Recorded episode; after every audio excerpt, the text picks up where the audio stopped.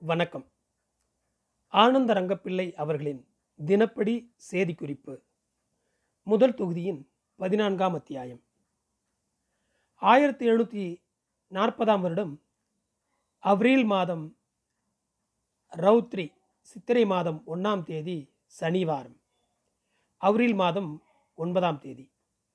இந்த நாள் ஒன்பது மணிக்கு மேல் பழைய கும்பநீர் வர்த்தகருக்கு மூன்று லட்சத்து ஐம்பதினாயிரம் வராகனுக்கு கோந்த்ராத்து அதாவது கான்ட்ராக்ட் கொடுத்து வெகுமானமும் செய்து பதிமூன்று பீரங்கியும் போட்டார்கள். ஆயிரத்தி எழுநூற்றி நாற்பதாம் வருடம் அப்ரில் மாதம் பதினொன்றாம் தேதி ரௌத்ரி வருஷம் சித்திரை மாதம் மூன்றாம் தேதி திங்கட்கிழமை. காலமே ஒன்பது மணிக்கு சீமையிலிருந்து செயின்ட் ஜெரான் என்கிற கப்பல் வந்து மூலத்தில் விடுபட்டுள்ளது. பீரங்கியும் போட்டார்கள். அந்த கப்பல் கப்பித்தான் பேர் மூலத்தில் விடுபட்டுள்ளது. இந்த நாள் மத்தியானம் மூணு மணிக்கு மணிலாவிலிருந்து ஒரு கப்பல் வந்து சேர்ந்தது. மூலத்தில் விடுபட்டுள்ளது.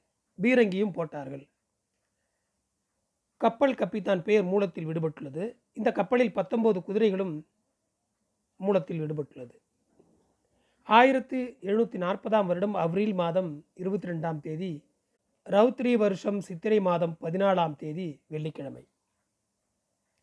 இந்த நாள் மணிலாவுக்கு சின்ன சுங்குராம் என்கிற கப்பல் மணிக்கு மேல் பாயெடுத்து ஓடிப்போனான்.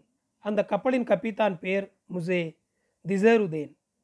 இந்த நாள் காலமே திருவேதியிலிருந்து ராஜஸ்ரீ துறை அவர்கள் அசரத்து அசனலி சாஹிபு கொடுத்து அனுப்பிய வெகுமானம் நாலு நகைகளை எடுத்துக்கொண்டு வந்த மனுஷருடன் நம்முடைய ஸ்தானாதிபதி அதாவது தூதர் பாலாசி பண்டிதரும் கூட வந்தார். அதை இவ்விடத்திலிருந்து கனகராய முதலியார் முத்தையா பிள்ளை சேஷாசல செட்டியார் கோன்சேல்காரர் முதலாகிய பேர் மேலதாளத்துடன் எதிர்கொண்டு போய் வெகுமானத்தை பல்லக்கில் வைத்து கொண்டு வந்தனர். எத்தனை பீரங்கி போட்டார்கள் என்பது மூலத்தில் விடுபட்டுள்ளது. இந்த நாள் சாயங்காலமே தக்கே சாஹிபுவின் குமாரன் வந்தான். ஆயிரத்தி எழுநூற்றி நாற்பதாம் வருடம் மே மாதம் பதினைந்தாம் தேதி. தமிழ் ரௌத்ரி வருஷம் வைகாசி மாதம் ஆறாம் தேதி ஞாயிற்றுக்கிழமை.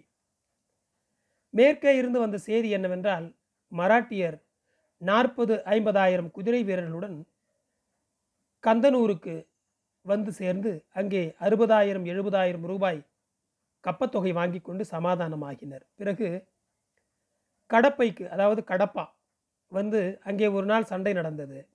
அதில் நபியினுடைய அப்துல் நபிகான் குதிரை வீரர்கள் சிலர் விழுந்து போயினர். அதாவது இறந்து போயினர். அதன் பேரிலே அப்துல் நபிகான் தம்முடைய பெண்டுகள் குஞ்சுகள் எல்லோரையும் வடபெண்ணை ஆத்தின் தீவின் நடுவில் இருக்கிற கண்டி கோட்டைக்கு அனுப்பி வைத்தார். மராத்தியரின் தொந்தரை அதிகமாக இருக்கும் கணவாய் பக்கம் வந்து மராட்டியர்கள் இறங்கினார்கள். இந்த செய்தியை அறிந்த நவாபு தோஸ்த் அலிகான் ஹசன் அலி சித்தீசோர் மீர் ஆசாத் முதலாகிய பேர் தங்களின் குதிரை படைகளை கூட்டிக் கொண்டு கணவாய் பகுதியை பிடிக்கப் போனார்கள். வெள்ளிக்கிழமை நாலாம் தேதி மே பதிமூணாம் தேதி ராத்திரி ஆதி அனந்த செட்டி நமக்கு எழுதிய ஓலை வந்தது. இமாம் சாஹிபு ராஜஸ்ரீ துறை அவர்களுக்கு எதிரிகள் அதாவது மராட்டியர்கள் இராணுவம் கூட்டி வருவதை எழுதி அனுப்பி வைத்தார். ஊரெல்லாம் பட்டணத்தின் நாலு மூலைகளிலும் இதே பேச்சைத்தான் வசந்தையாய் பேசிக்கொள்கிறார்கள். வசந்தையா என்றால் பரவலாக பேசிக்கொள்கிறார்கள். இதல்லாமல் வெளியே இருந்து செஞ்சி வாலிகுண்டபுரம் வந்தவாசி ஆகிய பகுதிகளில் இருக்கிற கோட்டை கில்லேதாரர்களும் அதாவது கோட்டை தலைவர்களும் பெரிய மனுஷர்களும் நமக்கு கடுதாசியும் ஓலைகளும் எழுதி அனுப்பினார்கள். மராட்டியர் கலாபமானால் துருசாக இருக்கிறது. அதாவது படையெடுப்பு வேகமாக இருக்கிறது. எங்களுக்கும் எங்கள் குடும்பத்தினருக்கும் புதுச்சேரியில் வீடு தந்து மற்ற வாய்ப்புகளையும் அமைத்து வைக்க வேண்டும். எங்களுடைய பெண்டு பிள்ளைகளை அனுப்பி வைக்கிறோம் என்பதாக எழுதி அனுப்பி வைத்தார்கள் அதன் பேரிலே ஆற்காட்டில் இருக்கிற என்னுடைய சரக்கு சகாலத்து இன்னும் உள்ளவற்றை எடுத்துக்கொண்டு அங்கே வருமாறு ராயலையரை பயணம் பண்ணி துணைக்கு கும்பினி சேவகர் இரண்டு பேரை துறையிடம் உத்தரவு கேட்டு வாங்கி கொண்டு அவர்களை நம்முடைய சேவகர்கள் அஞ்சாறு பேருடன் ஆற்காட்டுக்கு அனுப்பி வைத்தோம். ஆயிரத்தி எழுநூற்றி நாற்பதாம் வருடம் மே மாதம் பதினாறாம் தேதிக்கு ரௌத்ரி வருஷம் வைகாசி மாதம் ஏழாம் தேதி திங்கட்கிழமை. இந்த நாள் காலமே முதல் சாயங்காலம் வரை ஆற்காடு வந்தவாசி வேலூர் இன்னும் சுத்துப்பட்டிலே இருந்து பிராமணர் கோமுட்டிகள் பண்டிதர்கள் ஆயிரம் பேருக்கு மேலே புதுச்சேரிக்கு வந்து சேர்ந்தார்கள். ஆதி ஆனந்த செட்டியாரின் மனுஷன் அதாவது ஏஜெண்ட் வெள்ளை செட்டி நம்முடைய சகாலத்து மத்ததுகளை எடுத்துக்கொண்டு வந்து சேர்ந்தார். அவர் சொன்ன செய்தி என்னவென்றால் இருபதனாயிரம் குதிரைகளுடன் நிசாம் பின்னால் வருகிறதாயும் முன்னே நாற்பது ஐம்பதாயிரம் குதிரை வீரர்களை ஐதராபாத் நிசாம் அனுப்பி வைத்திருக்கிறாராம். அவை கணவாய் அருகே வந்து சேர்ந்தன. கணவாசல் அப்துல் நபியினுடைய பிள்ளைகளுடன் மராட்டியர்கள் சண்டை செய்தனர். அப்துல் நபியினுடைய பிள்ளைகள் முறிஞ்சு போயினர் அதாவது தோற்று போயினர். அதனால் அப்துல் நபிகான் சமாதானம் பேசி லட்சத்து ஐம்பதாயிரம் ரூபாயும் வெகுமானங்களும் கொடுத்து மராட்டியர்களிடம் சமாதானம் பேசிக்கொண்டார் மராட்டியர் இந்த பக்கம் வருவது உறுதி என்று சொல்கிறார்கள். நவாபு அசன் அலி தக்கா சாஹிபு முதலாகிய பேர் இரண்டாயிரம் குதிரை வீரர்களுடன் கணவாயை மகாபத்திரமாய் கட்டி கொண்டிருக்கிறார்கள் அதாவது பாதுகாத்து கொண்டிருக்கிறார்கள் என்றும் இப்படிப்பட்ட செய்திகளாய் சொன்னார். இருக்கிறதானால் காரியமோ பாதியாய் இருக்கிறது என்று சொன்னார். ஆயிரத்தி எழுநூற்றி நாற்பதாம் வருடம் மே மாதம் பதினேழாம் தேதிக்கு ரௌத்ரி வருடம் வைகாசி மாதம் எட்டாம் தேதிக்கு செவ்வாய்க்கிழமை. இந்த நாள் சப்தர் அலிகான் சாஹிபு இரண்டாயிரம் குதிரைகளுடன் தெற்கே இருந்து நேராக ஆற்காட்டுக்கு வருகிறார் என்றும் பிறகு கணவாய் போகிறார் என்றும் கபூர் அதாவது செய்தி வந்தது. சனங்கள் புதுச்சேரிக்கும் கொஞ்சம் கொஞ்சமாக ஓடி வந்து கொண்டிருந்தார்கள். ரொம்பவும் தொல்லைப்பட்டு சிலர் சென்னைப்பட்டினத்துக்கு போய் சேர்ந்தார்கள் என்றும் வெகு திரவியம் போய் சேர்ந்திருக்கு என்றும் அவ்விடத்திலிருந்து கழுதாசியில் எழுதி வந்தது. ஆயிரத்தி எழுநூற்றி நாற்பதாம் வருடம் மே மாதம் பதினெட்டாம் தேதிக்கு தமிழ் ரௌத்திரி வருஷம் வைகாசி மாதம் ஒன்பதாம் தேதிக்கு புதன்கிழமை நாள்.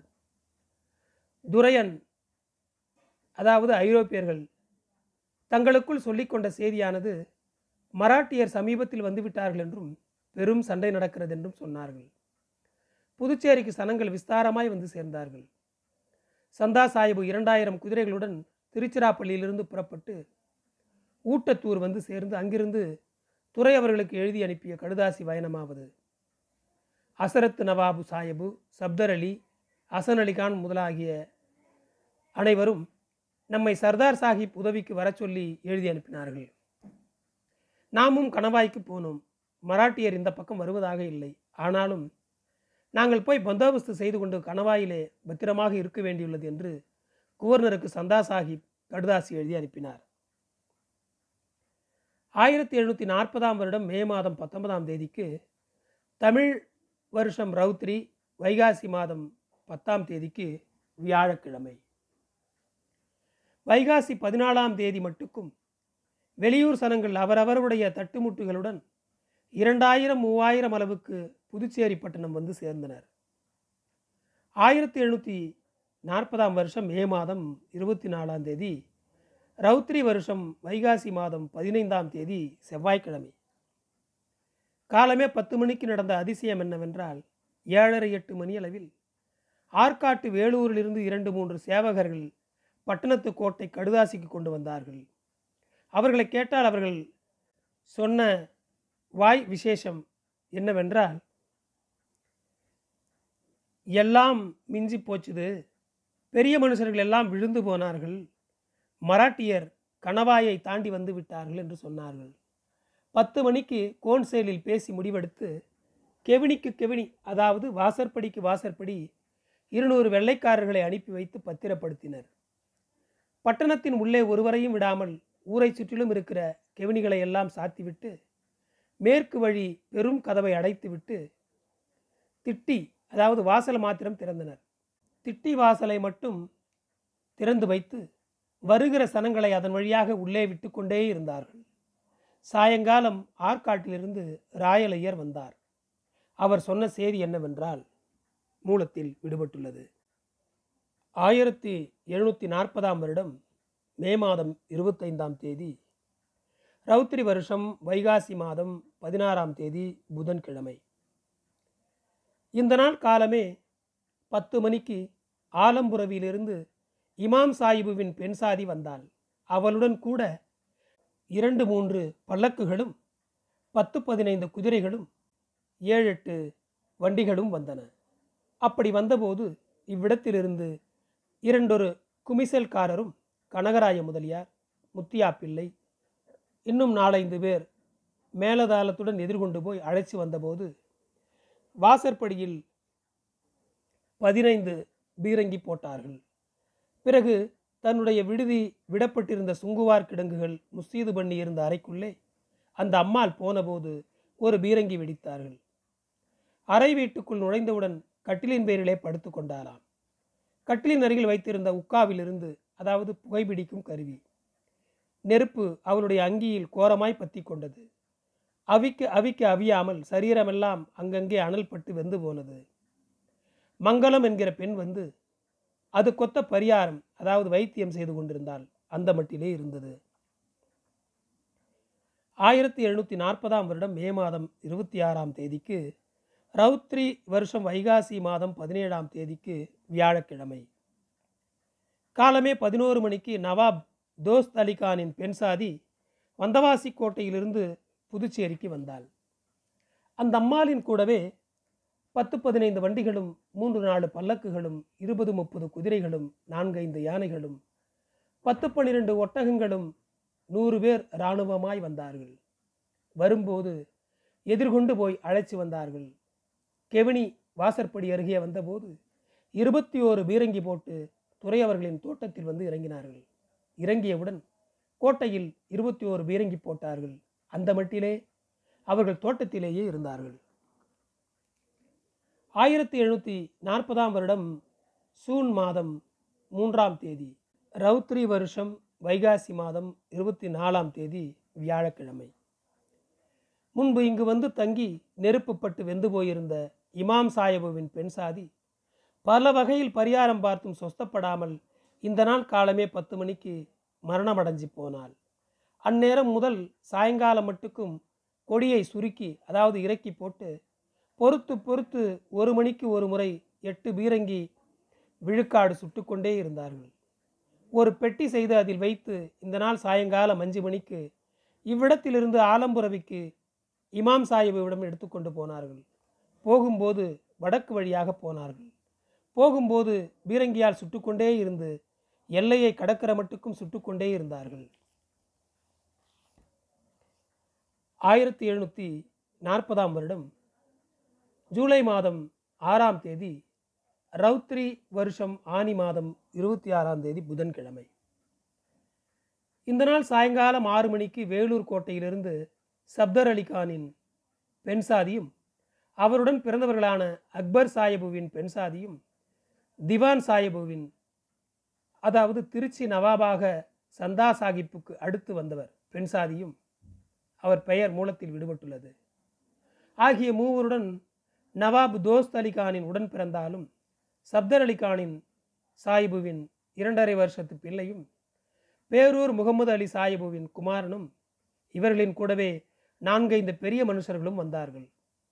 இவர்களுடன் முன்னூறு குதிரை பத்து யானை இருபது முப்பது ஒட்டகம் முப்பது முப்பத்தைந்து வண்டி இராணுவம் ஐநூறு பேர் வந்தார்கள். வந்தபோது கனகராய முதலியார் முத்தியா பிள்ளை ஒரு கோன்சேல்காரர் இன்னும் இரண்டொருவர் முதலாகிய பேர் மேலம் கொம்பு தமுக்குடன் குண்டு தாடை மட்டுக்கும் போய் எதிர்கொண்டு போய் அழைச்சி வந்தனர்.